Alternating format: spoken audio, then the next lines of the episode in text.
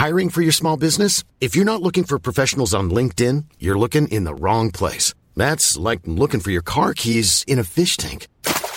LinkedIn helps you hire professionals you can't find anywhere else, even those who aren't actively searching for a new job but might be open to the perfect role. In a given month, over 70% of LinkedIn users don't even visit other leading job sites. So start looking in the right place. With LinkedIn, you can hire professionals like a professional. Post your free job on linkedin.com slash people today.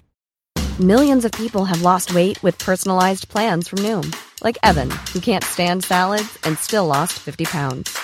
Salads generally for most people are the easy button, right? For me, that wasn't an option. I never really was a salad guy. That's just not who I am. But Noom worked for me. Get your personalized plan today at Noom.com. Real Noom user compensated to provide their story. In four weeks, the typical Noom user can expect to lose one to two pounds per week. Individual results may vary. Vous vous demandez à quoi ressemble la vie d'un critique de cinéma? Découvrez l'horrible vérité dans chaque épisode de la Réu d'écran large, avec les discussions, les débats et les engueulades de l'équipe. Bon, on va Réu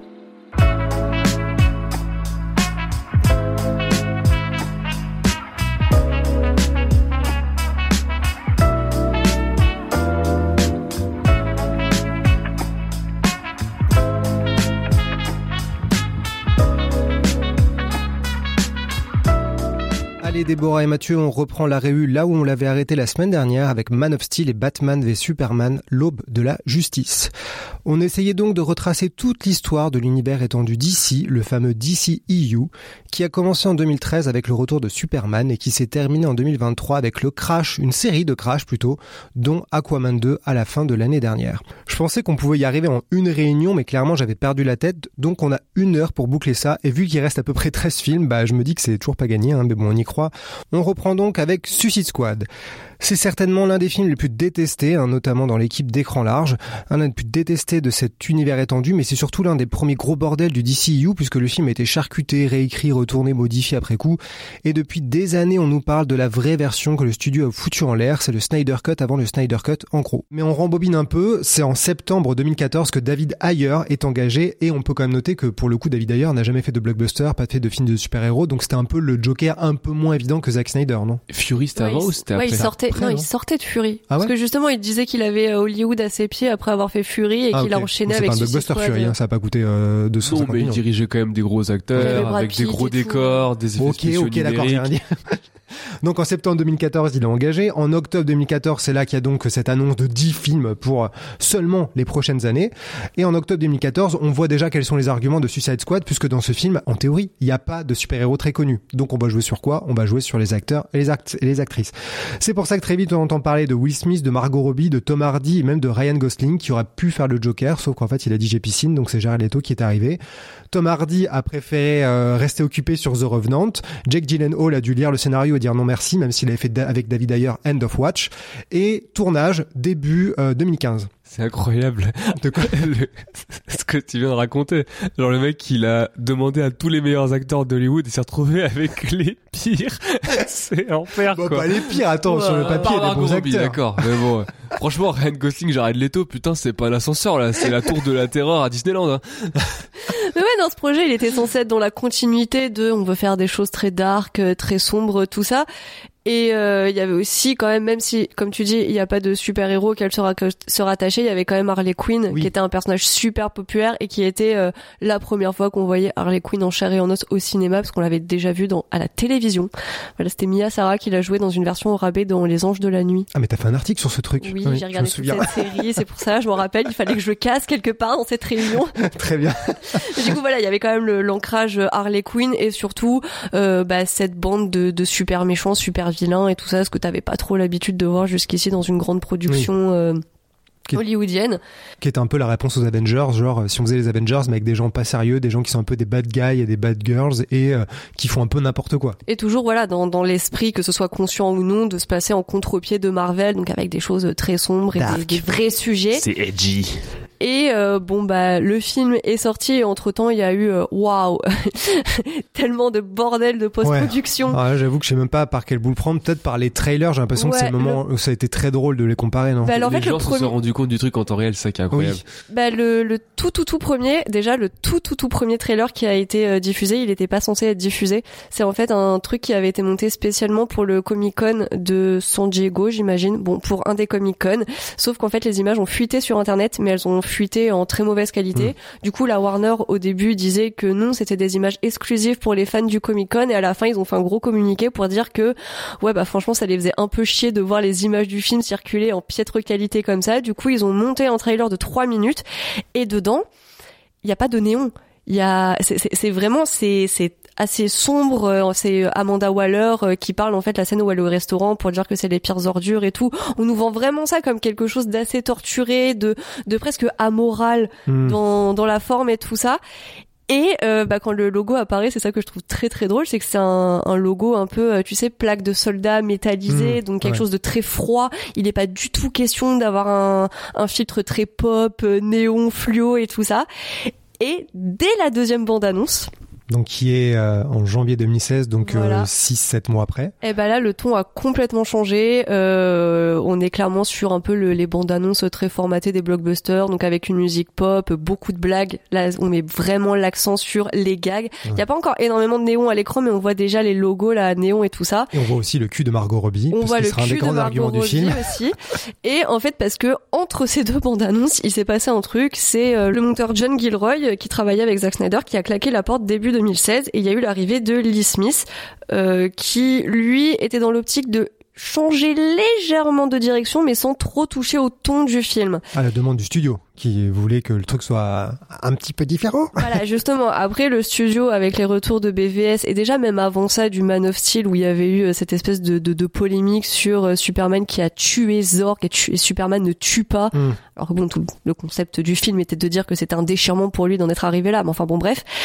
Il y a eu euh, des cadres de Warner qui ont voulu en fait faire leur propre montage du film dans l'idée d'affronter les deux montages en projection test. Donc euh, la version sombre et la version plus légère et divertissante pour qu'au final, euh, ils essaient de se mettre d'accord sur un consensus, donc un montage euh, entre les deux, donc un troisième montage euh, qui serait un peu dark mais un peu léger quand même, et c'est ce qu'on a eu au final.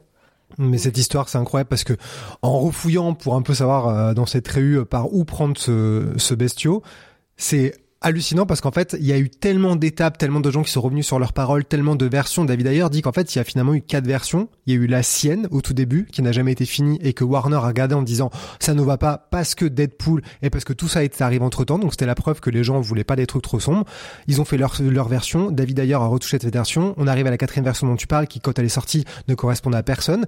Et c'est génial parce qu'à l'époque, ils l'ont défendu évidemment officiellement en disant c'est notre film, on en est très fiers. Et un an ou deux après, David Ayer a dit ce film n'est pas du tout mon film. Et donc depuis, ça vient à peine de se terminer début 2024. Parce que entre temps, David Ayer a toujours espéré qu'un jour sa version allait voir le jour, le fameux Higher Cut. Et en fait, on le verra jamais. Et si on essaie de retracer un peu les trucs qui sont passés, il y a un truc que je trouve très drôle, c'est que le deuxième trailer dont tu parles, donc celui qui a été monté sur Queen Bohemian Rhapsody, là, qui est très connu et qui est en plus assez efficace, honnêtement. Si tu n'as pas vu le film, moi je trouve que le film est bien, le, la bande annonce est bien montée. Mais C'est moins fait pour, efficace euh, que la première du Comic Con. Pour les avoir revus à la suite, franchement, celle du Comic Con, j'ai envie de voir ce film. hein. Ah Avec ouais la musique, la musique est hyper grave et il re- tu sens que, en fait, c'est une approche très différente qu'elle qu'Aura Gun par la suite. C'est-à-dire que vraiment, euh, il y a un côté, euh, on va tous crever et on le sait. Et ouais, c'est vraiment désespéré. Il dit pas, va, va pas y avoir de blague, mais euh, la bande-annonce euh, essaye vraiment d'exprimer une sorte de désespoir qui, euh, qui, si elle était dans le montage original, en aurait fait euh, sans aucun doute un meilleur film. Hmm. Ouais, je suis d'accord avec Amanda Waller, sa voix off, qui un Ouais. peu un discours qui sonne comme un aveu d'échec, genre bon bah voilà, on n'a pas d'autre choix que de, de se retrancher vers des super vilains. Enfin, il y a vraiment quelque chose de, de grave, de poisseux, désespéré. Et dès le deuxième, même si je trouve aussi qu'il marche plutôt bien, euh, bah là avec le recul, tu vois, tu vois les inserts de logo avec néon et tout. D'un coup, tu te dis mais c'est quoi ça? C'est quoi cette charte euh, esthétique Ouais. euh, Qu'est-ce qui se passe? Qu'est-ce que je vais regarder? Surtout que bon bah donc quand même dans le second trailer, ils ont pas pu s'empêcher de mettre quelques petites vannes où du coup Ah sens oui, il y en a déjà un peu plus que t'es dans l'entre-deux J'ai l'impression qu'ils ont sondé le film en se disant toutes les explosions, toutes les fusillades, tous les moments où on voit le cul de Margot Robbie, tous les moments qui sont un peu drôles, tous les trucs un peu explosifs, tu les mets. Ouais, mais à la Et du rigueur, coup, Mar- c'est Harley Quinn, ça me dérange pas parce que c'est le personnage, elle est très fantasque, elle est comme ça, elle te balance des blagues de mauvais goût dans les pires moments, donc ça, à la rigueur, ça va avec le personnage. Moi, c'est plus les killer crocs, les katanas et tout ça. Tu dis, mais pourquoi ils, ils ont l'air de passer un bon moment là ils ont ils sont... foutu tous les tous les money shots sur un tube de Queen en se disant comme ça les gens vont venir. Ouais. Mais à l'époque, ça a marché. Je me souviens que ça a surexcité les gens. Donc Oui, c'était oui, bien pensé, quoi. ouais.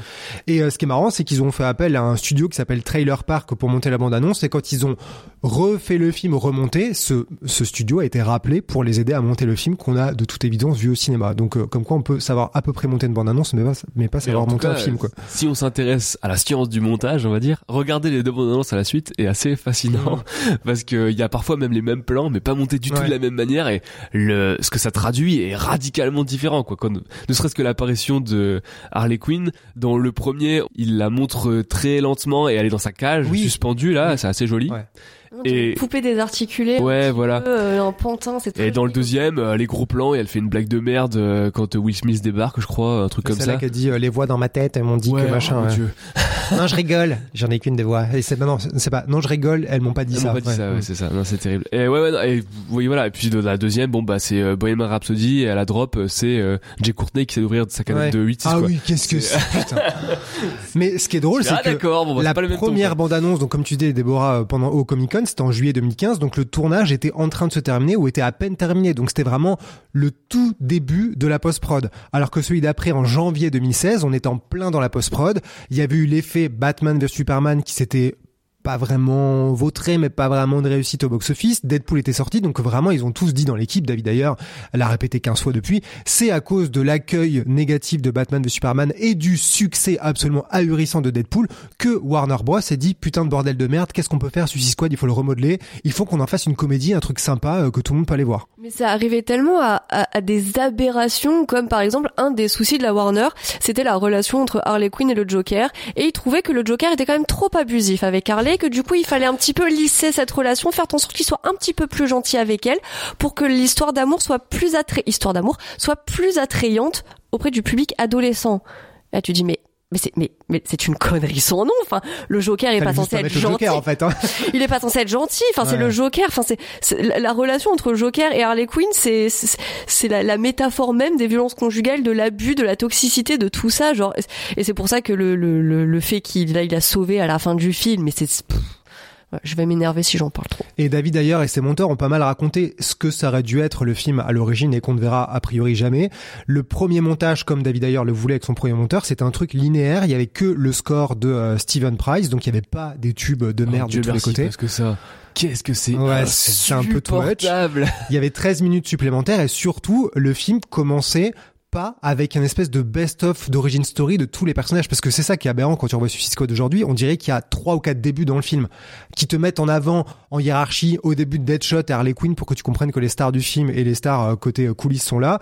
Et en fait le truc bégaye plein de fois. Et lui à l'origine il raconte que euh, le, le studio a demandé des changements pour que tout soit au début mais sinon en fait c'est structuré autrement et les personnages étaient présentés au fur et à mesure de l'intrigue et c'était vraiment complètement différent. On leur a demandé jusqu'au dernier moment ils continuent à retravailler ça ce qui donne l'impression de ce film qui a été monté et refait avec un début qui euh, qui est fait en deux ou trois parties quoi dans mon souvenir c'est vraiment insupportable Et ailleurs, euh, bon évidemment, depuis qu'il prend la parole pour dire que la Warner a tellement bousillé son film, il y a une phrase qu'il a sortie et que je trouve assez drôle, c'est « Je dis souvent aux gens qu'Hollywood, c'est comme regarder quelqu'un qu'on aime se faire baiser par quelqu'un qu'on déteste. » On Mais, sent, on sent quand même ouais. le poids derrière euh, de l'échec et à quel point il est juste amer, euh, bah ouais, qu'on ait bousillé la vision de son film. C'est un film de studio qui qui répond à strictement aucune vision artistique. Mais en plus, il est resté bon joueur, je trouve, David d'ailleurs, parce que dès le début, c'était pas son film.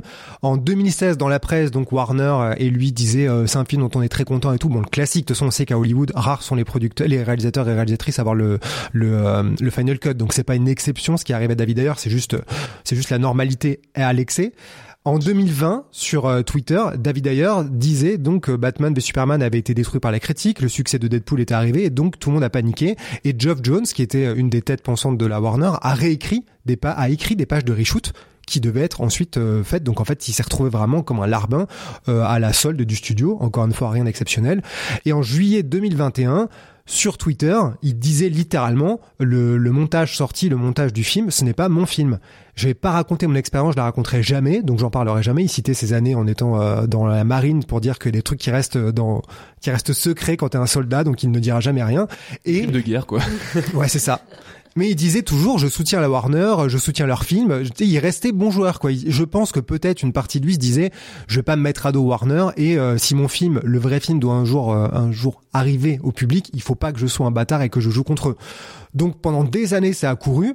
À partir de 2020, avec le Snyder Cut, il a commencé à parler de son Higher Cut en se disant putain, ça arrive à Zack Snyder, pourquoi pas avec moi? Et pendant des années, une partie du public qui en a quelque chose à foutre, c'est un peu accroché à ça, ce que je peux comprendre parce que c'est vrai que même si tu détestes ce film, c'est intéressant de te dire le réalisateur est blâmé pour un truc qui n'est pas de son fait. Donc en fait, peut-être que son film aurait été moins pourri et c'est chiant de te dire qu'il est associé à ça parce que le film, il est signé David Ayer.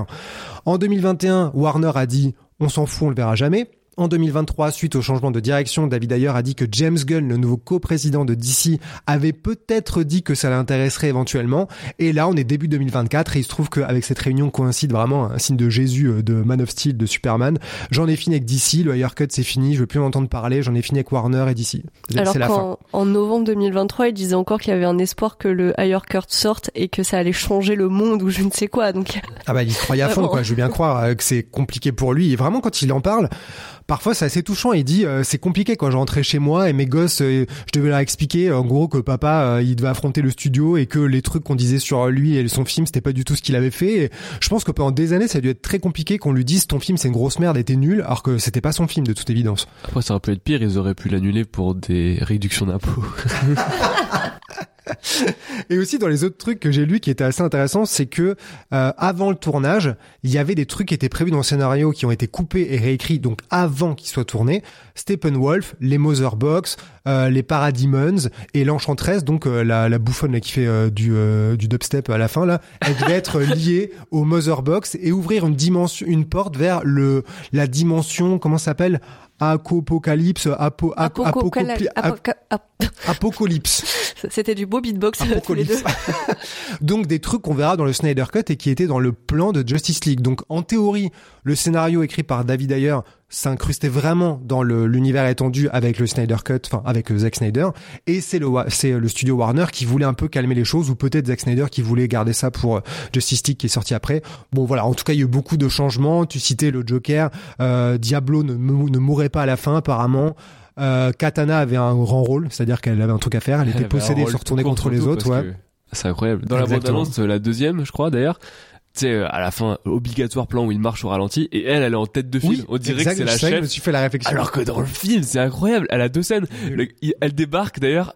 Euh, complètement différé que les autres. Je crois que t'as euh, t'as t'as Rick Flag qui fait euh, bon elle euh, en fait on sait pas trop c'est qui elle vient d'arriver et tout alors tu te dis oh putain elle va avoir un arc hyper intéressant grosse origin story de scène plus tard elle est plus là.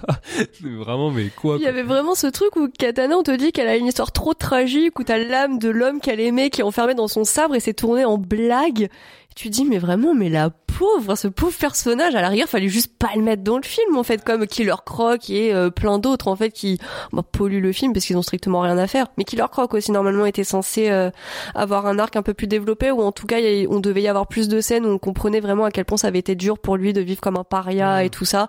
Et au final non ils ont juste fait des blagues sur le fait qu'il fasse peur tu vois si je compare à un autre euh, film qui a essayé de présenter plein de héros d'un coup dans un film de groupe je pense aux Éternels de Marvel que moi j'aime bien et qui je trouve a bien réussi à caractériser plein de personnages en même temps, contrairement à Suicide Squad qui vraiment n'a à aucun moment à caractériser ces gens. Celui qui est le plus caractérisé, c'est Deadshot avec Will Smith, avec un truc interminable de sa petite fille et tout, mais que je trouve oh. imbuvable. Ah ouais, c'est horrible. C'est super chiant. Ça, et pour le coup, il y a des chances que ce soit dans la version originale. Et en tout cas, c'était pas au début comme ça, visiblement. Et peut-être qu'ils ont beaucoup rajouté. Il y a de ce moment-là dans la première bande annonce. La tête c'est dans les reshoots. Hein. Peut-être que c'est Geoff Jones qui a dit euh, la star c'est Will Smith. Euh, il faut recalibrer le film. Il faut qu'on le vende sur le nom de quelqu'un. Et il faut qu'à la fin, Will Smith il tue la méchante et qu'il prenne l'apparence de sa petite fille. Non, c'est ça. Il, elle essaie l'enchanteresse de le stopper du coup fatal, non? C'est pas qu'elle leur donne des visions à tous, genre ah, euh, oh, Harley Quinn, Quinn. Oh, avec euh, le Joker en homme. C'est quoi la vision d'Harley Quinn? Je crois que c'est la pire scène de tout le DCU. C'est en pas. gros, euh, elle se voit comme une femme normale, comme la Harley Quinzel qu'elle aurait été si elle avait pas rencontré le Joker, avec le Joker qui est pas le Joker, qui est juste euh, Jared Leto avec les cheveux verts, et ils ont un enfant.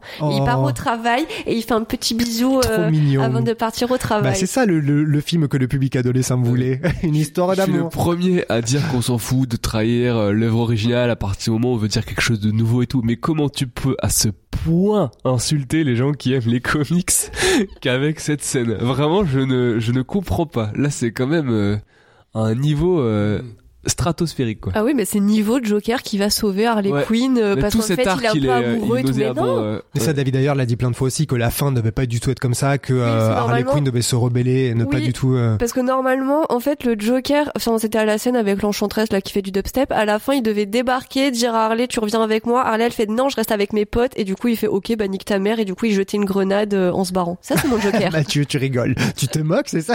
Du higher cut? Je moque de toutes les versions. de toute façon. Aujourd'hui- on peut en rire quand même. Mm. C'est quand même, euh, En plus, moi j'aimais bien dans le film cette idée de d'aventure euh, en, en décor urbain nocturne pendant une nuit, pas en temps réel, mais un peu l'impression que unité de lieu et de temps. Je trouvais que c'était cool, genre on vous lâche là, c'est le bordel, il y a des créatures zombies dégueulasses de tous les côtés, et en fait euh, il y a pas d'ellipse, il y a pas d'autres paysages, c'est que ça. Moi je trouvais ça assez Je cool suis comme, d'accord, euh, le comme point de côté départ. euh, une, une seule mission Mm. de A à Z. Et d'ailleurs, James Gunn va reprendre l'idée telle quelle pour la suite. Donc, euh, Donc c'est un- bien dommage. Euh, combien a coûté ce truc? Il a coûté officiellement 175 millions. On peut dire que c'est sûrement beaucoup plus. Parce qu'à l'époque, il parlait d'un budget de reshoot de 22 millions euh, de dollars. Pour information, les reshoots de Justice League, c'est 25 millions. Donc ça vous donne quand même un ordre d'idée du bordel qui a été reshooté. Euh, et apparemment, d'ailleurs, Zack Snyder a tourné euh, la scène avec euh, Flash pendant le tournage de Justice League. C'est le, c'est quand il fait le, le braquage, non? C'est pas ça qu'il y a dans il me semble, ouais. dans, dans Suicide Squad? On a tous oublié ça, en fait, on s'en fout. Ouais, je- euh, ouais. Voilà. Et euh, surtout le troisième acte qui a donc été changé. Donc ce film a, on va dire, coûté un peu moins de 200 millions et au box-office, il a fait 747 millions, ce qui est franchement un succès. À l'époque, ça a été considéré comme un joli succès. La critique a été certes désastreuse, il y a une chute de fréquentation assez abyssale, mais dans la norme des films qui se vautrent euh, de super-héros de ce côté-là.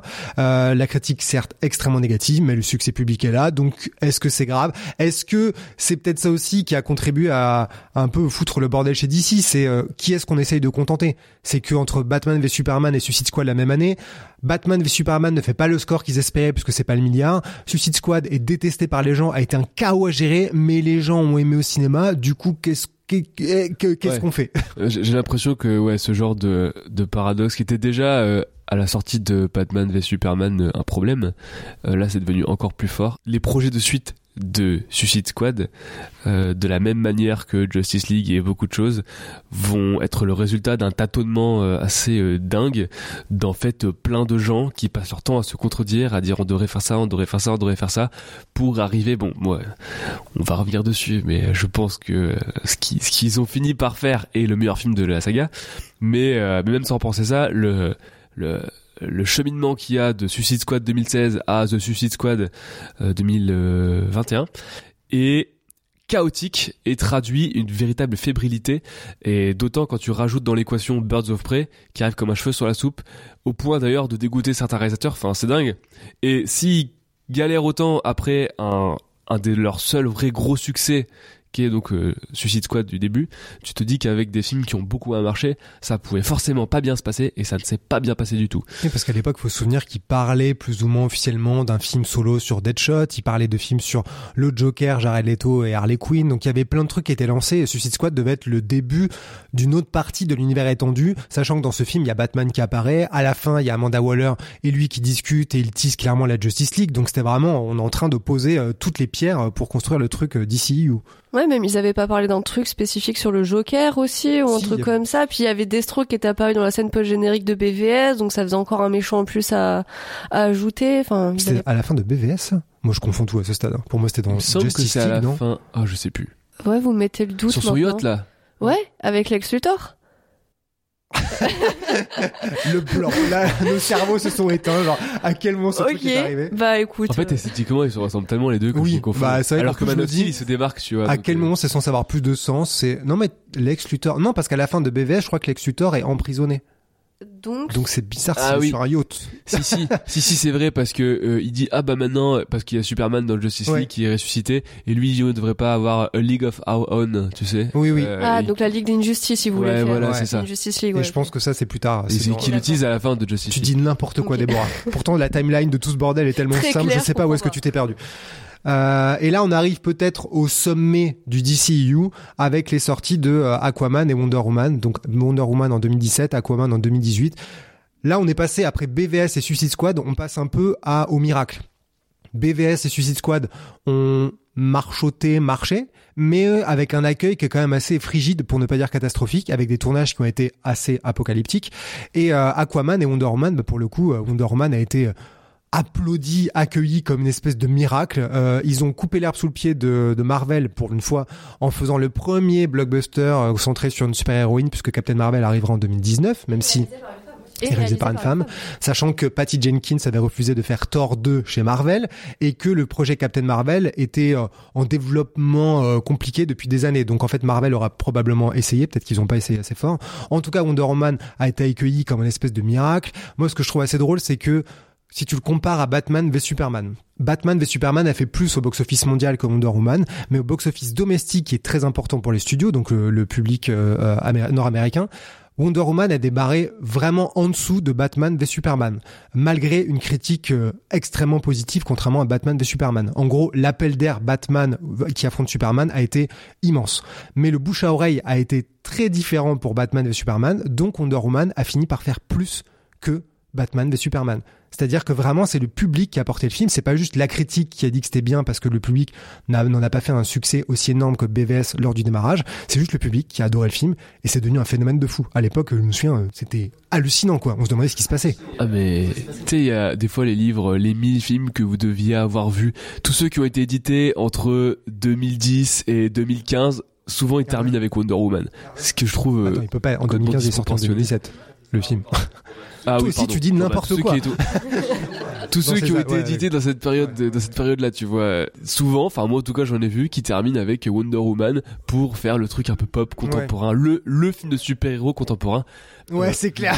Planète bonjour Non mais après je suis je suis d'accord euh, on va pas revenir entièrement sur euh, les qualités artistiques du film hein. je pense qu'on le trouve euh, tous assez moyen avec des trucs bien et des trucs euh, carrément à dégager mais euh, j'avoue je peux pas m'empêcher de trouver le film grave encourageant bah, pour la symbolique du film genre le premier film de super héroïne de super héroïne qui cartonne euh, au box office que la critique euh, aime beaucoup que le public a envie de revoir enfin qui est réalisé par une femme qui apporte un blockbuster enfin oui, le, le film est important pour pour la place qu'il a dans l'industrie et parce qu'il ouvre en fait une porte euh, là où elles étaient restées Je suis fermées d'accord, jusqu'avant. Quand on s'est parlé d'eux, Ça- euh, je, je- je suis tout à fait d'accord. Évidemment, quand les gens sur le site disent ouais, c'est parce que c'est fait par une femme que les gens ont défendu. Non, parce que si ça saurait, si ça marchait comme ça. Mais il a marqué l'histoire, qu'on l'aime ou pas. Et euh, en plus, le film, je crois que honnêtement, il est dans la moyenne normale en termes de qualité, voire au-dessus de pas mal d'autres. Il y a plein de scènes qui sont très bien foutues. C'est juste l'écriture qui est un peu naze. Le troisième acte est un peu pourri. Euh, Quand elle affronte avec le pouvoir de l'amour comme Sailor Moon, on a tous eu envie de parodier ça. On s'est tous moqué de ça parce que c'est naze. C'est aussi naze que la fin de BVS avec euh, Doomsday sur le parking de de c'est de quelle ville de merde? Metropolis? De Auchan. mais euh, mais ce qui est assez intéressant avec ce film, c'est qu'au-delà effectivement de la valeur historique qui est objective sur euh, les femmes réalisatrices à Hollywood, sur la figure de super-héroïne, sachant que à l'époque où ils voulaient faire des films de super-héroïne, quand il y a eu le- les mails piratés de Sony, vraiment t'avais des producteurs et des vieux cons qui étaient à la tête de studio qui disaient les gens n'aiment pas les films de super-héroïne, regarde Electra, Supergirl et Catwoman des films références, c'est sûr, hein, parce qu'il n'y a pas de film réalisé par des hommes sur des hommes qui sont vautrés. Et là, ça a prouvé d'un coup que, en fait, le public pouvait aller voir des films quand ils étaient à peu près bien faits et qui pouvaient dire, euh, en fait, euh, ça nous intéresse, on y va, on s'en fout peut-être que ce soit une femme et réalisé par une femme, juste on l'aime bien. Voilà, tout simplement. Oui, c'est vrai que ça, ça a vraiment participé à un peu dissiper ce clivage de il y aurait des films pour les hommes, des films de super-héros, mais pour les femmes, alors que bah non, hein, bah comme on a vu cet été que euh, les hommes allaient voir Barbie, bah oui, les hommes sont allés voir Wonder Woman en fait, euh, comme les femmes vont voir euh, Oui, Man of ça. Steel ou euh, BVS. Enfin, enfin le, on a trouvé, enfin avec ce film-là, on a prouvé que le clivage était un peu ridicule et que penser, euh, bah comme les mails piratés de Sony, euh, bah, Ouais, c'est ça. has-been en Donc fait, il a tout au simplement. moins servi de modèle pour que des gens se disent Oh, en fait on peut filer un gros budget à une femme et on peut faire un film sur une super héroïne et les hommes iront parce qu'ils peuvent s'identifier à autre chose que quelqu'un avec une bite qui leur ressemble quoi. Putain c'est fou. Le grand pas pour l'humanité.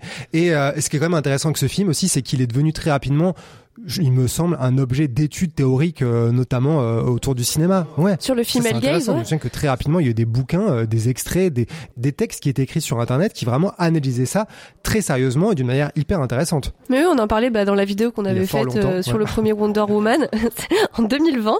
Mais euh, Hmm. cette sortie de la tranchée qui a vraiment été un objet euh, d'étude et d'analyse parce qu'elle sort de cette tranchée comme une James Bond girl pourrait sortir d'une piscine. Sauf que là, on n'est pas du tout sur la caméra objectifiante et hyper sexualisante. Au contraire, ça va être des gros plans, pas sur les seins et les fesses, mais sur les accessoires, sur vraiment faire en sorte que ce personnage soit puissant autre que par Ouais. euh, c'est sa tribu physique quoi. Et euh, oui, c'est vrai que euh, j'aime pas ce film, mais bah la scène, Ouais, euh, bah, elle te fait quelque chose quand même. Quoi. Et je me souviens aussi à l'époque Oui. dit que je suis pas fan de tout le kitsch sur l'île de, je prononcerai pas le nom, mais l'île des Amazones. Ouais, voilà. Mais euh, j'aimais bien le fait qu'elle y aille à fond. En fait, c'est pour moi, c'est comme le début de Man of Steel. T'ouvres les portes d'un univers. Eh ben, tu vois Krypton, tu le vois un petit moment. Bah là, tu vois son île, tu vois un petit moment, et tu vois les costumes, tu vois un peu. Voilà, c'est un autre univers. T'ouvres les portes de d'un autre monde. Et ça, je trouve ça assez exaltant quand tu vas au cinéma voir ça. Dans le film, il y a plein de problèmes, mais au moins, il y avait une tentative qui se vaut au moins autant que les autres. Et Aquaman, si on passe au côté Aquaman qui arrivait juste après, bah Aquaman, lui, en termes de business, ça a été un truc de fou, puisque, encore une fois, c'est le film qui a fait le plus gros carton de tout l'univers étendu d'ici, qui a dépassé le milliard. Est-ce qu'à l'époque, quelqu'un arrivait à prédire ça? J'en doute fortement. Bah, non, Franchement, là, c'est ouais. je sais pas vous, mais euh, moi, moi, clairement euh, le Aquaman avec Jason Momoa c'était ma porte d'entrée parce que avant pour moi Aquaman j'avais ce souvenir de lui comme le super héros que les personnages de Big Bang Theory ne voulaient pas incarner dans une soirée déguisée parce que c'était le personnage le plus pété, c'était celui dont on se foutait de la gueule parce qu'il parlait aux poissons. Et du coup quand le Aquaman de Jason Momoa donc euh, figure euh, très euh, Masculine, viril, euh, Game of Thronesque, excitante, je sais pas. Cheveux longs. ouais c'était un peu là-dessus mais un peu plus intellectuel dans le propos mais enfin bon bah on va dire ça c'est pas grave. J'essaie de trouver un truc, mais j'arrive pas là.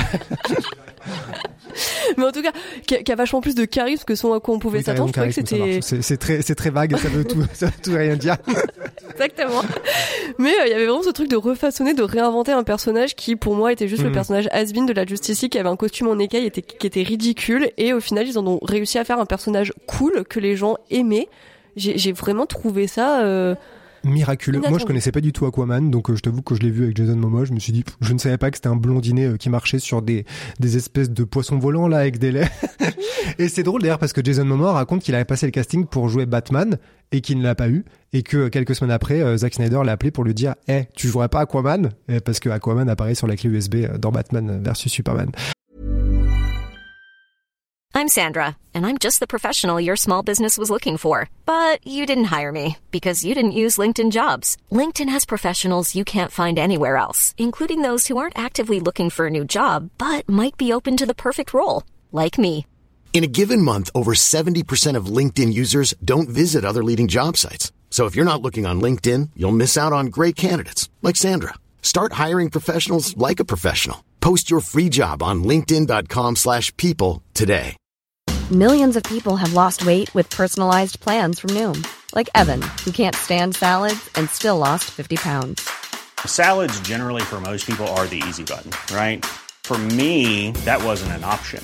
I never really was a salad guy. That's just not who I am. But Noom worked for me. Get your personalized plan today at Noom.com. Real Noom user compensated to provide their story. In four weeks, the typical Noom user can expect to lose one to two pounds per week. Individual results may vary. Mais euh, ouais, donc ce film a été sacrément dingue. Et là, ce qui est assez intéressant entre Patty Jenkins sur Wonder Woman et James Wan sur Aquaman, c'est qu'ils ont pris des vrais réals, des gens qui ont fait des trucs intéressants avant. Puisque Patty Jenkins avait fait Monster avec Charlize Theron, pour lequel elle a eu l'Oscar. Excellent Très film. bon film. Et je crois qu'elle a eu une légère traversée du désert quand même à un moment. Hein. Donc c'était pas mal, euh, puisqu'elle a. c'est- Donc c'est peut-être là, que dans cette zone de du désert, qu'elle a essayé de faire euh, Thor 2 et qu'elle s'est finalement dit ça pue la merde, j'y vais. Et euh, bah, James Wan avait fait Insidious, Saw et tout. Donc c'était un petit malin. C'est des gens qui viennent du cinéma indépendant, mais du bon cinéma indépendant. De toute évidence, c'est ça que je trouve assez cool avec cette époque, parce que les films ont marché et en plus ils ont filé les rênes à des réals qui ont des univers différents, qui ont été assez à fond chacun de leur côté, parce que dans Aquaman, il y a des scènes où pareil, il va archi à fond, que ce soit le côté un peu horrifique ou juste la gestion des, des effets visuels, qui est assez dingue et unique dans le genre. Ouais, c'est poussé euh, l'idée dont tu parlais sur euh, Man of Steel de euh, on va on pousse les potards et on réfléchit pas trop à si ça se tient euh, d'un point de vue euh, on va dire narratif ou quoi, tu vois. Voilà, on les pousse et advienne que pourra et moi en tout cas c'est ce qui me fait. En fait, j'aime bien euh, Wonder Woman pour la raison que j'aime bien euh, Aquaman. Ils sont assez similaires dans l'idée où euh, c'est vraiment du comic book movie hyper pop, euh, hyper débridé, qui réfléchit pas trop à ce qu'on va dire de lui, euh, qui, qui qui pousse ses idées même quand Mm. elles sont de très mauvais goût parce que putain dans Aquaman Les cheveux des gens. drive forward de la mort, euh, c'est un délire quand même. Et ouais, tu vois, ça rentre aussi avec le pouvoir de l'amour Mm. de Wonder Woman. Oui, c'est ridicule, mais mine de rien, on peut pas leur reprocher de pas y aller vraiment fort dans ce, ce, ce comic book movie très très rentre dedans, très euh, Ouais. très premier degré.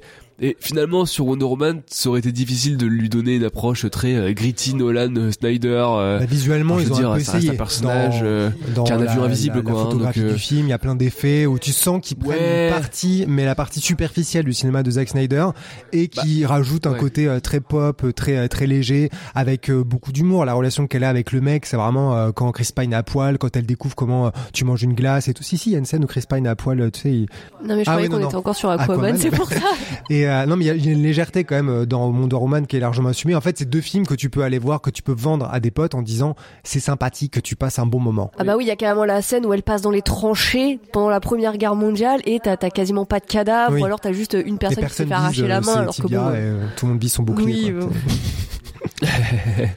Mais euh, je pense que c'est des succès qui euh, finalement ont autant fait de bien que de mal à la trajectoire voulue par Warner parce que là pour le coup ils étaient en plein CSC c'est-à-dire que la trajectoire hyper sombre voulue par Snyder euh, elle faisait son truc dans son coin elle remportait pas un grand succès critique et par rapport aux spectateurs c'était bien mais un peu en dessous de ce qu'ils voulaient. Et de l'autre côté t'avais ces films sur des héros qui avaient été peu représentés au cinéma qui étaient hyper pop, complètement débridés, complètement rentre dedans, complètement cons en fait, qui eux euh, pétaient tous les scores dont ils auraient jamais rêvé euh, sur euh, leurs autres films, enfin du moins qu'ils voulaient atteindre sur leurs autres films. Et je pense que c'est là que en interne chez Warner ils se sont dit qu'est-ce qu'on fait? Alors évidemment entre les deux films il y a un petit événement qui a foutu la merde particulièrement, mais je pense que le succès des deux films a aussi euh, a eu un impact aussi sur euh, ce genre de confusion totale qu'il y a eu chez Warner ensuite de dans quelle direction on va aller. Euh, ils en savaient rien parce que euh, ils étaient complètement perdus. Ce qu'ils voulaient faire, euh, c'est pas concrétisé comme ils voulaient. Et les, enfin, Aquaman, à mon avis, ça devait être un peu un pari quand même. Et il a été tellement, il était plus reporté que ce qu'ils Ah ouais. espéraient, je pense. Et d'ailleurs, encore une fois, pour la suite, ils ont un peu paniqué. Ils auraient pu ressortir un très vite après pour euh, vite capitaliser, mais euh, ils savaient pas trop. Il y a eu l'idée de faire un, un spin-off sur la Trench là, qui est euh, la scène trop cool. euh, très James Wan avec les créatures aquatiques donc il voulait faire un spin-off horrifique etc qui du coup aurait emmené la saga dans euh, un côté un peu plus segmenté tu vois il y aurait eu des, des trucs très horrifiques des trucs Ouais. très grand public et ils ont clairement dû se dire bah en fait on va pas faire ça on va rester sur l'univers euh, partagé euh, presque euh, sous Snyder Mm. puisque lui il est plus dans, dans l'équation et euh, En c'est fait, là que c'est peut-être que le problème, c'est que Zack Snyder était là dès le début et que les, il y a beaucoup de choses qui étaient lancées avec lui. Et quand ils ont commencé à récolter des premières preuves qu'il y avait des problèmes avec cet univers, la machine était déjà lancée. Parce que Man of Steel a lancé euh, dans la foulée euh, BVS et après BVS, il y a eu Justice League qui est sorti en 2017. Et au milieu de ça, il y a eu les Suicide Squad, il y a eu les Deadpool, il y a Wonder Woman, Aquaman, tout ça est arrivé un peu en parallèle. Peut-être que dans une autre version de la réalité, euh, Warner aurait aimé pouvoir mettre un stop à l'univers de Zack Snyder ou le freiner. Le problème, c'est qu'en fait, il était lancé sur les rails, quoi. Tout était là, les trucs étaient financés, c'était écrit, il pouvait pas virer Zack Snyder parce que, bah, c'est pas comme si non plus c'était l'ennemi de Warner. Mais disons que le truc a été lancé à toute vitesse pendant qu'à côté, ils essayaient un peu de récolter des leçons, un peu comme le MCU a fait avec les premiers films.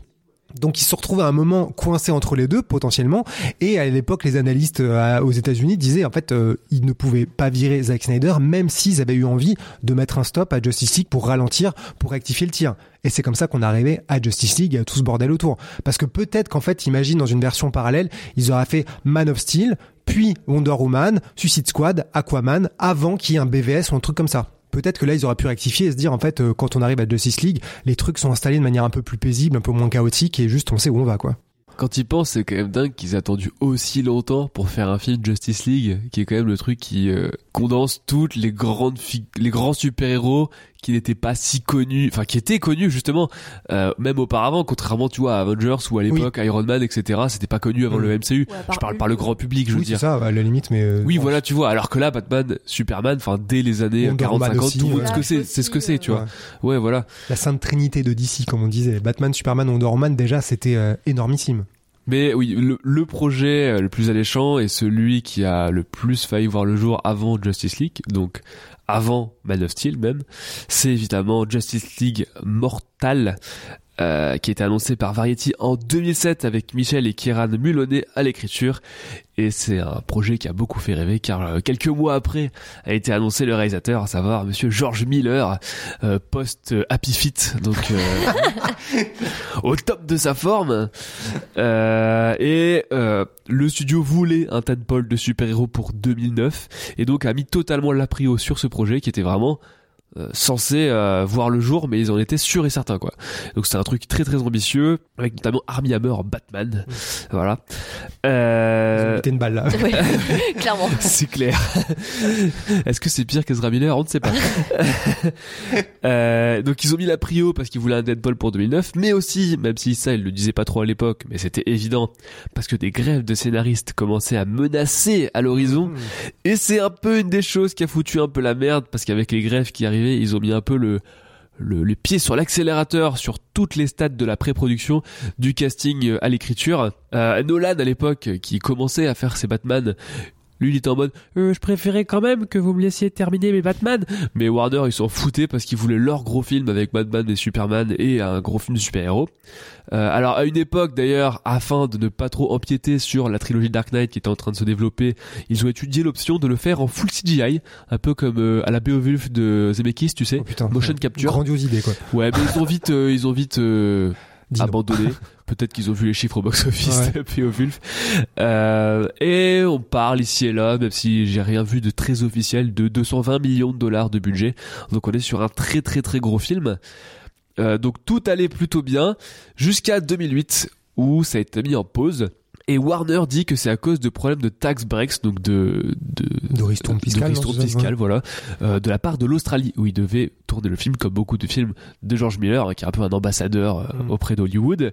Avec la belle publicité qu'il a fait euh, pour le tourisme en Australie avec Mad Max, qui donne envie Absolument, d'aller donne vraiment envie les routes de l'Australie, évidemment. Et donc eux ils disent que c'est la raison pour laquelle ils ont dû faire pause.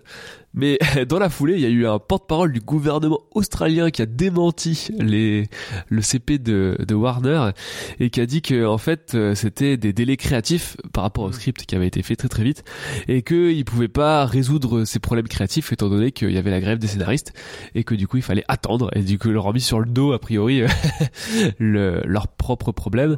Mais il devait quand même y avoir un problème puisque après la grève, alors qu'ils visaient toujours un tournage en 2008 pour une sortie en 2009, ils ont fini par se barrer de l'Australie qui leur a pas accordé euh, le- la ristourne euh, sous prétexte qu'ils n'avaient pas assez d'acteurs australiens, ce qui a beaucoup énervé George Miller d'ailleurs, qui dit qu'ils ont fait euh, la connerie de, de leur existence en gros. Euh, et ils planifient toujours de le tourner en juillet 2008. Alors je crois qu'ils voulaient le tourner au Canada finalement. Sauf qu'en juillet 2008, il y a un petit film qui sort qui s'appelle The Dark Knight et qui fait un score tellement astronomique qu'il va imposer euh, Christian Bale en Batman euh, absolu. Et donc là, qu'est-ce qui a vraiment fait qu'ils n'ont pas été jusqu'au bout du projet? Alors ils ont jamais complètement annulé, ils l'ont mis en pause le temps de terminer euh, les films de Nolan comme ils le voulaient à la base. Euh, sauf que bon, euh, au bout d'un moment c'est mort. Mais je pense que c'est pas difficile de se mettre à la place des exécutifs de Warner et de se dire que imposer un nouveau Batman alors que Christian Bale est en train de refaire leur compte en banque, c'est peut-être pas la meilleure des idées. Et donc c'est bien dommage que ce Justice League Mortal n'existe pas, n'existe n'existera jamais a priori parce qu'il avait l'air très très cool hein. Miller euh, est revenu dessus à, à de plus à de nombreuses reprises et euh, c'était vraiment un projet euh, très alléchant Il y a des concept art non, qui sont sortis où Ouais, tu vois notamment Wonder voler au-dessus d'une ville et tout. euh, Il y a pas mal d'images, mais c'est vrai que Ouais. c'est marrant parce qu'en 2008, il y a, tu dis, il y a The Dark Knight et il y a aussi Iron Man en face. Donc en fait, ce film, s'il était sorti vraiment à peu près à cette époque ou s'il avait été lancé et ne pouvait plus être arrêté, ça aurait été un tel bordel de se dire qu'en même temps tous ces films arrivaient avec potentiellement des, des, des visions très différentes. Si Justice League de Miller avait été bien, on aurait eu le MCU, le Dark Knight, euh, l'univers Dark Knight et l'univers Justice League de George Miller. la folie quoi. Mais bon. Donc euh, ce film aurait vraiment euh, créé une autre vision, on va dire, de la Justice League, puisque les personnages prévus étaient quand même donc Batman, Superman, Wonder Woman, Flash, Green Lantern, Aquaman, Martian Manhunter, qui est toujours Ah ouais. euh, euh, porté absent, euh, porté disparu euh, euh, ouais. dans le DCU. Euh, ah oui, c'est vrai qu'il a, il a, il a il une fin, dans le Snyder Cut. Euh, Talia Al Ghul, Maxwell Lord, donc Mais ils étaient il combien y a du beau monde. Ouais. Euh, et le casting n'est quand même pas déconnant. Donc, outre Armie Hammer en Batman, il y avait aussi Deji Kutrana en Superman, Megan Gale en Wonder Woman et moi j'aime beaucoup Adam Brody en Flash et en une autre version de Flash, le regretté Anton Yelchin qui aurait été, je trouve, très bien. Ah. Voilà. Euh, donc projet un peu fantasmé Hmm. et sur, sur les cendres desquels est né euh, le Justice League du coup euh, euh, qu'on connaît et ça va pas bien se passer non plus. Ouais, parce que à l'origine, Justice League était annoncé comme un film en deux parties. Comme d'ailleurs Avengers Infinity War, Part 1 et Part 2 à une époque, hein, qui étaient des films euh, encore plus liés, en tout cas dans le titre. Donc en octobre 2014, c'est annoncé en deux parties. Le premier de sortir en 2017, il est vraiment sorti en 2017, et le deuxième devait sortir en 2019. Mais entre-temps, quand Batman et vers Superman, v Superman est sorti, Snyder était évidemment invité à parler de ça dans la presse, et là il a dit, en fait, il y aura un film, et le deuxième, c'est pas la deuxième partie, ce sera un autre film. Donc ça commençait déjà à peut-être un peu revoir les plans de partie 1 et partie 2. Et encore une fois, on revient à cette idée que euh, même si Warner voulait changer des choses, il pouvait plus trop virer Snyder. En fait, tout était un peu lancé. Donc c'était peut-être déjà une manière de freiner. Dans tous les cas, le film est tourné officiellement de avril à octobre 2016. Et arrive une petite chose, déjà, premier gros problème dans l'équation, c'est qu'en octobre 2016, Warner est racheté par le géant de la téléphonie AT&T. Et on va voir que ça, aura, une importance puisque la question des actionnaires, de la thune, de la peur, des délais et surtout de la date de sortie à ne pas changer et euh, des espèces de bonus ou je ne sais pas quelle connerie vont rentrer vraiment en ligne de compte pour les meilleures, pires décisions qui peuvent être prises autour de ce film. En décembre 2016, dans la foulée, le président de Warner, qui est là depuis 2013, donc depuis le début du DCU, part. Il est remplacé par Toby Emmerich, quelqu'un dont on va beaucoup entendre parler par la suite, qui bosse directement sous la direction de Kevin Tsujihara, qui est là aussi depuis 2013. Donc, en gros, faut retenir que pendant que Justice League euh, est en train d'être fini en post-prod, il y a beaucoup de changements de direction chez Warner, avec beaucoup de questions de thunes, d'actionnaires. Donc, tout ça, ça a changé beaucoup de choses. On est en janvier 2017, un premier montage est rendu de Justice League, personne n'est satisfait. Dans la foulée, Joss Whedon est engagé à l'époque et quand on relit les trucs de l'époque et qu'on essaie un peu de reconstituer les choses, euh, Jo- Joss Whedon a été engagé pour des, euh, des réécritures mais de manière officielle. Zack Snyder était encore là et en gros c'était un script doctor comme ça arrive très souvent dans les blockbusters, quelqu'un qui était là pour évidemment, je vous le donne en mille, rajouter un peu d'humour. Il a été engagé explicitement pour ça parce qu'il venait de chez euh, de chez Marvel avec des Avengers où il y avait beaucoup d'humour. Jusque là, ça va à peu près. Sauf que L'important Euh, c'est pas la chute, c'est l'atterrissage. Surtout que là, euh, sans rigoler, un truc très sérieux arrive puisque la fille de Zack Snyder se suicide euh, en début euh, 2017. Donc euh, Zack Snyder, au début, il pense euh, de ce qui a été raconté et de ce que je crois, euh, les paroles qui, qui ont été euh, liées à ce qu'il a dit lui-même à l'équipe. Il voulait un peu euh, quand même s'accrocher à ce projet et se, se réfugier un peu dans le travail. Rapidement, en fait, il a dit qu'il se mettait en pause, évidemment. Donc en mai 2017, il se met en pause sur le projet Justice League. Et Joss Whedon, du coup, est choisi, puisqu'il était déjà là pour des réécritures, pour reprendre les rênes du projet, sachant qu'entre parenthèses, Zack Snyder a dit qu'à l'époque, il s'était barré avec le film sur disque dur, euh, comme souvenir, et que Warner avait pas trop d'accord, mais que, euh, comme il- ils étaient en confiance avec lui, donc il n'y avait pas de problème. Donc on est en mai 2017, et c'est là qu'il y a vraiment la première grosse bifurcation sur Justice League. Et dans la foulée, il se passe un petit truc, c'est aussi que Wonder Woman cartonne, il sort en pleine post-production chaotique de Justice League. Le film sort au cinéma avec l'étiquette Zack Snyder, mais comme on dit dans la réunion la semaine dernière, c'est du Zack Snyder mais allégé. C'est un truc plus pop, plus light. C'est c'est pas des gens euh, qui font des grands discours métaphysiques ou qui essayent de faire des discours métaphysiques sur la figure du super-héros. C'est un truc sur le pouvoir de l'amour et le fait que c'est joli d'être amoureux et que euh, bah il y a des jolies lumières et ton bouclier il t'arrête euh, contre tout, contre même les méchants et contre leur méchanceté. Donc ça change un petit peu la donne. Joss Whedon, qu'en plein milieu de tout ça, bah, on lui demande de réécrire des trucs légèrement. Il se dit de toute évidence qu'il peut faire tout ce qu'il veut. Et en juillet 2017, deux mois de reshoot avec Joss Whedon et un budget de 25 millions de dollars, ce qui est énorme. Ce qui est presque le double de Godzilla. Pour tout, pour- J'adore sur l'échelle de comparaison. Et euh, pour rappel, les euh, reshoots de Suicide Squad, c'était un petit peu moins. C'était déjà un sacré bordel. Là, c'est des reshoots absolument massifs. Euh, c'est ça s'est dit que trois quarts du film aurait été euh, refait, dégagé, sachant qu'il faut tenir la barre. tous la version différente là-dessus. À Ouais, l'époque, je me rappelle que il y a les mecs du studio, ils sont en mode, oui, on a fait euh, tout 80% est à l'image, et puis euh, Snyder est arrivé en mode, ils ont, ils ont récupéré que un quart de mon film, et, euh, et je crois que finalement, on a appris que euh, Whedon avait refait quand même 80 pages de script sur un film de deux heures. C'est quand même beaucoup, beaucoup, Ouais. beaucoup. Rien que le principe d'avoir un film de deux heures, c'est tellement réduit par Déjà, rapport ouais. à avoir un film en deux parties sur une histoire aussi ambitieuse que euh, Steppenwolf, les Motherbox et tout. Imposé par Tsujihara les deux heures d'ailleurs. Ouais. et Du coup, ils se sont calés pile sur les deux heures, mais pourquoi Quelle idée à la con alors qu'aujourd'hui C'est question on fait des films débile. hyper longs qui Ouais, cartonnent ouais. alors que Aquaman a cartonné l'année d'après en dépassant les deux heures je ne Non, comprends c'est vrai pas que c'est insensé. hein. Puis surtout qu'ils avaient déjà eu le cas BVS où il y avait eu le charcutage de la, la version ciné qui n'avait strictement aucun sens, on comprenait rien, donc ils avaient déjà ce truc de peut-être que faire un film super ambitieux avec plein de super héros à l'affiche qui fait que deux heures, c'est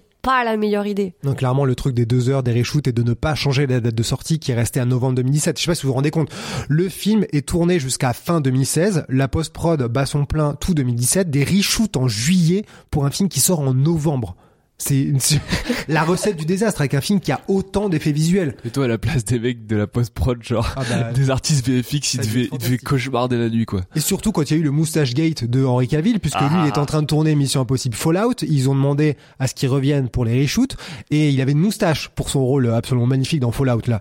Et euh, Christopher McQuarrie, le réalisateur scénariste de Mission Impossible, leur a dit non non mais il peut la raser, et en fait le studio Paramount a dit non, non, non, il la rase pas, allez vous faire niquer. Du coup, ils ont retourné avec euh, Henri Cavill et sa moustache, et après il a fallu effacer la moustache dans des délais absolument fantastiques, quoi. Donc ça aussi, tu te dis, mais le- du côté de Paramount, ils ont dû se dire, les gars, ça va être génial, on va leur foutre dans la gueule, on va La ruiner stratégie. Warner avec une moustache, avec les poils d'Henri Cavill, quoi. J'imagine les mecs de Paramount scroll les trends les trends Twitter le jour tu sais et jubilé ah t'as vu ils ont tous repéré sa moustache putain, mais la scène est hilarante quand même en le Oui. revoyant en plus le fait que ce soit tourné un peu en mode euh, Téléphone. euh, téléphone Ouais. et tout c'est Mais tellement ça commence avec ça en plus, ridicule. c'est oui. vraiment génial, putain. C'est tellement, il se tire à chargeur dans le pied après 30 secondes de film. Allez, euh, Non, c'est là qu'il y a un côté un peu kamikaze. Je sais pas qui en avait conscience et qui l'a fait, mais écoute, ça semble euh, aller dans le mur. Et en novembre 2017, donc le mois de la sortie du film, euh, le, mag- le média The Wrap sort que en réalité, ce serait selon eux vraiment des questions de bonus d'argent qui font que le film n'a pas été repoussé. Parce qu'en fait, pendant tout ce bordel, des films qui ont droit à des reshoots qui sont repoussés, ça arrive. Hein. Marvel l'a fait plein de fois. En fait, ça arrive très très souvent et c'est pas grave en soi. C'est même plutôt malin et intelligent d'un point de vue euh, commercial. Mais là, la date de sortie a été tenue parce qu'apparemment Toby Emmerich et donc son boss Kevin Tsujihara avaient visiblement peur de potentiellement être dégagés l'année d'après et de donc de faire une croix sur leur bonus. Donc le meilleur moyen de garantir ça, c'était de sortir le film et que tout soit plié, quitte à ce que ce soit le chaos. Alors quel bonus ont-ils touché sur un film de ce genre-là Vu le score qu'il a fait, c'est une grande question.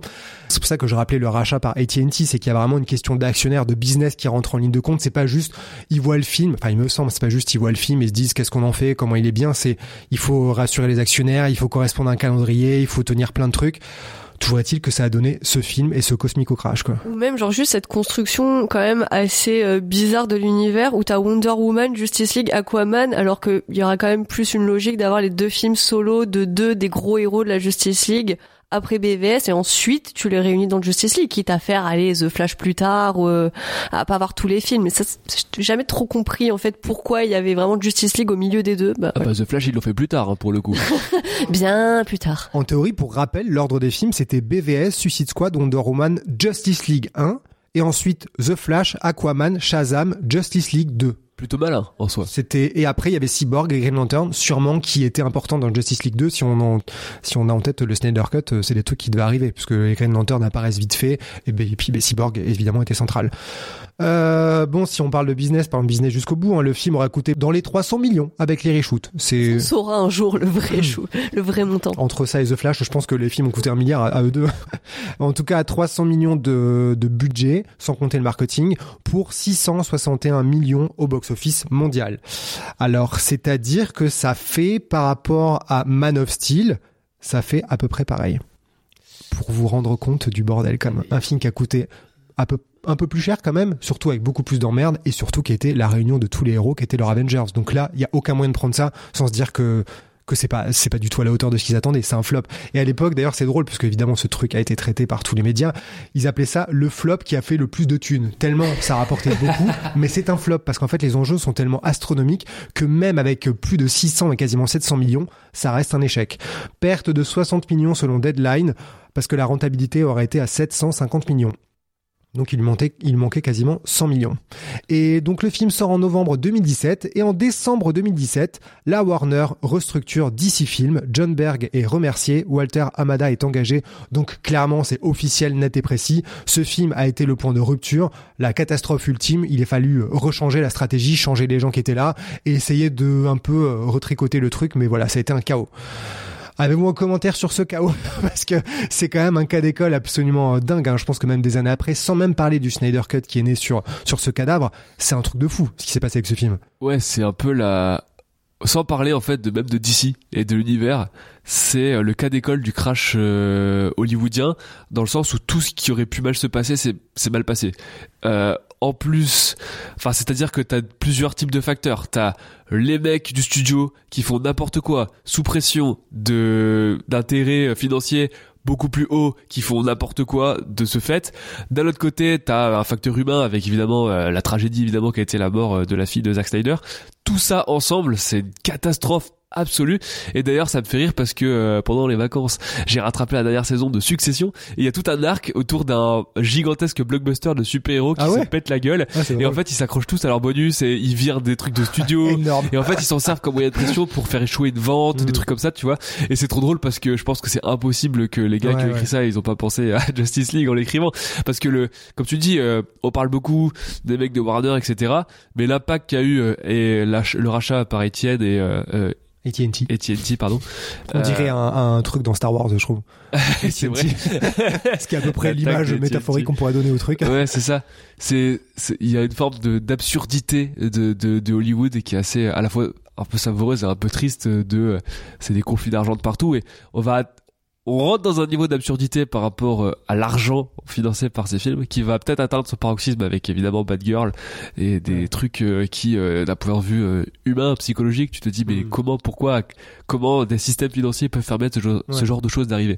Ouais, surtout que le film avait tellement juste tout pour réussir. Enfin, je sais pas vous, mais moi personnellement, quand le, quand le, il y avait les premières bandes annonces et tout ça qui sortaient, moi la, la Justice League c'était le dessin animé de quand j'étais petite et tout. Du coup, il y avait vraiment l'excitation. Euh, je me suis retrouvée face au truc. J'avais pas euh, l'esprit critique que j'ai aujourd'hui, mais déjà je me disais mais euh, Enfin, il a- c'est quoi ça? Enfin, On se fout de ma gueule ou c'est comment? Alors que sur le papier, il y avait juste absolument tout pour faire rêver.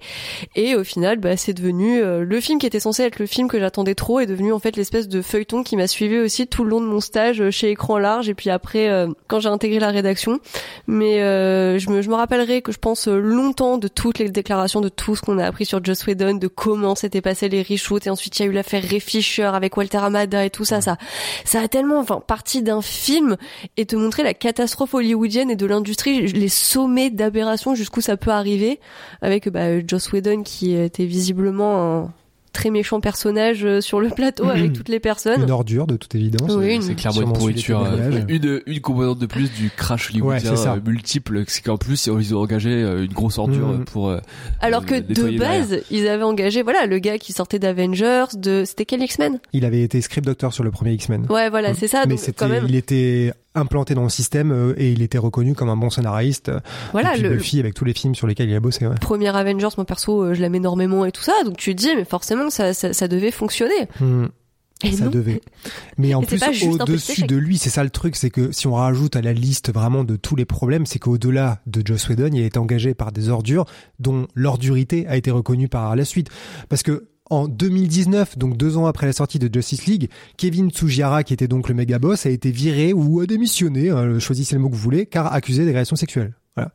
Donc euh, par la suite, des Ray- ordures qui ont engagé des ordures Ouais, pour protéger leurs intérêts quoi Et c'est ce que Ray Fisher a commencé à dénoncer dès 2020 en disant qu'en fait tous ces gens-là se couvraient, tout le monde était des bâtards et couvrait les autres pour différents motifs. Donc Ray Fisher a commencé à parler des comportements odieux de Joss Whedon, de Geoff Jones, de Toby Emmerich, de John Berg et de Walter Amada, ce qui a été plus ou moins corroboré par les autres, notamment Gal Gadot qui a expliqué comment euh, Joss Whedon lui a parlé et l'a menacé sur le plateau Ouais, en se foutant de la réponse- gueule de tout le monde. La réponse de Joss Whedon était un aveu d'échec, quoi. C'était, il a avoué en disant que oui, bah peut-être qu'elle comprenait pas très bien, bien parce que Oui. l'anglais c'est pas sa, sa langue maternelle. Alors franchement, au quotidien, j'ai pas envie de défendre Gal Gadot, mais alors là, par contre, Ça, c'était génial parce que donc deux ans après tout ce bordel, Joss Whedon a accordé une interview à genre au New York, je ne sais pas quoi, enfin un truc un petit peu euh, prestige, un long portrait où il était censé se défendre, un peu se remettre sur la rail. En fait, effectivement, c'est là qu'il a dit, je pense que Gal Gadot a pas compris. Vous savez que l'anglais c'est pas sa langue maternelle. c'est genre, tu tu te dis mais jusqu'au bout, le mec, il vraiment, il s'enterre quoi, avec le sourire. Il y avait ses conseillers en com dans les coulisses qui ont fait oh putain. Et Gal Gadot a répondu puisqu'on lui a évidemment euh, posé la question. Elle a dit je me souviens très bien de ce que j'ai entendu. Bah, pas besoin d'en dire plus. Et au milieu de ça, euh, pour juste sur le côté artistique, le scénariste Chris Terrio a dit que le film sorti au cinéma était évidemment une énorme bouse et qu'il voulait en retirer son nom du générique, mais qu'il ne pouvait pas. Et que bon voilà, en gros, il y a absolument personne qui a réussi à défendre ce film ou qui a même essayé, puisque Joss Whedon lui-même à l'époque, je me souviens, qu'il likait sur les réseaux sociaux et sous-entendait, en fait, il validait et likait des trucs qui taclaient le film pour en fait s'en désolidariser. Donc en fait, personne n'était responsable de ce truc. Je pense que même Joss Whedon doit considérer que c'est les producteurs. Les producteurs do- doivent dire que c'est leurs collègues. Les collègues doivent dire que c'est AT&T. Ça doit être juste, en fait, c'est le film de personne, mais c'est le chaos de tout le monde, parce que, bah, au final, ça a été un tel massacre qu'ils ont dû changer de stratégie, en tout cas en surface, changer d'équipe. Et moi, je sais même pas quel souvenir j'ai du film, tellement c'est... Euh, tu sais, c'est même pas comme The Flash. Je trouve que c'est encore plus insipide et vide que The Flash parce que tu vois même plus de miettes de quoi que ce soit. Tu comprends même plus ce que c'était censé faire. C'est juste une espèce de d'accumulation de scènes de gens qui parlent et t'arrives même pas à voir l'embryon d'une petite ambition. Il y a juste plus rien. au final, c'est quasiment le Justice League 2 qui ne sortira jamais, qui est plus intéressant que le premier Justice League, parce qu'après, bah évidemment, euh, Zack Snyder a commencé à raconter un petit peu ce qu'il avait en tête pour euh, son Justice League partie 2 quand c'était encore d'actualité, et c'était une, une histoire qui avait bien plus d'ampleur. Enfin, une histoire Justice League comme tu peux t'y attendre, un truc qui réunit tous les héros de DC, bah ouais, forcément, ça va être un gros morceau avec une histoire super ambitieuse derrière. Et là, moi, je me rappelle que les premières fois, genre les trucs de Motherbox, j'avais rien bité.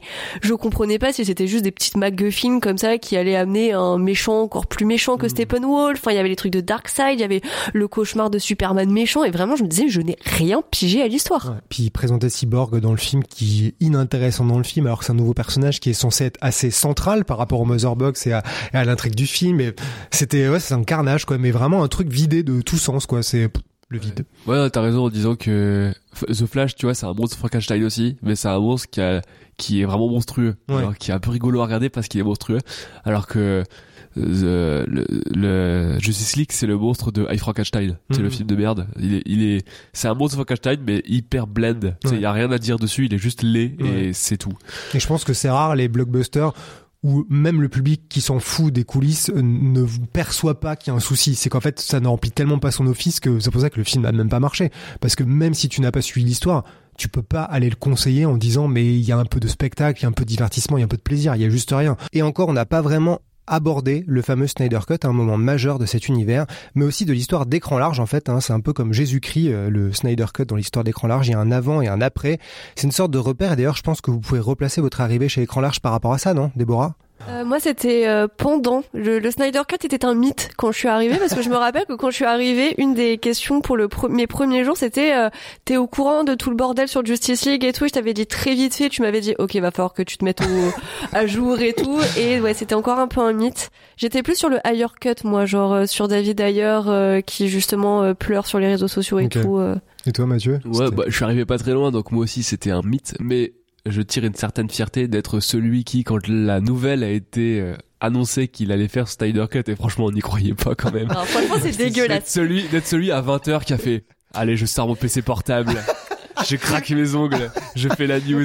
Mais j'avais trouvé Et, ça euh, dégueulasse parce que je m'étais farci je sais pas combien de news justement sur tous les détails aussi, du hein. Snyder Cut. Je te jure que j'en ai fait beaucoup, beaucoup, beaucoup, surtout avec les news du matin et tout.